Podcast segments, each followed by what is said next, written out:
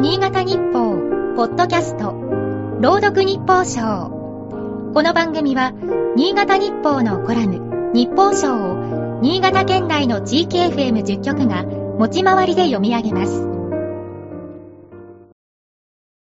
5月22日、今春、没後30年を迎えたシンガーソングライターの尾崎豊は、昭和50年代が終わろうとしていた1984年の暮れ、新潟市でコンサートを開いている。18歳でデビューした翌年のことだった。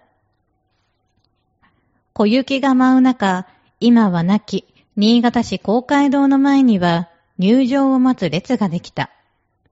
当日券も売られていた。10代のカリスマなどと言われるようになるのはまだ先のこと。アルバム17歳の地図の楽曲を中心に叫ぶように歌った。大人たちへの抵抗や自由への渇望を等身大の歌詞で言語化してくれた歌い手だった。今のままの自分でいいのか。抗ってみろよ。そんなメッセージが多くの中高生の胸をうずかせた。没後30年で奇跡を振り返る追悼企画が様々組まれた。生き急いだ人生だったのか。覚醒剤取締法違反で逮捕されるなど身を落としもした。92年に26歳で創生すると、葬儀には4万人が全国から訪れた。今時の中高生がかつての若者たちのように共鳴するとも思わない。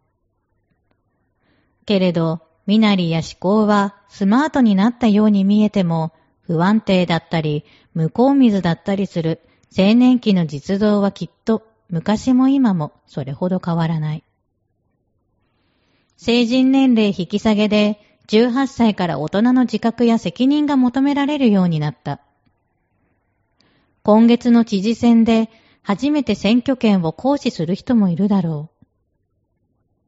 大人になる過程で自分自身や社会の不条理を静止し、迷ってもがく時間が担保されていることを願いたい。そうした時間に寄り添ってくれる歌があるといい。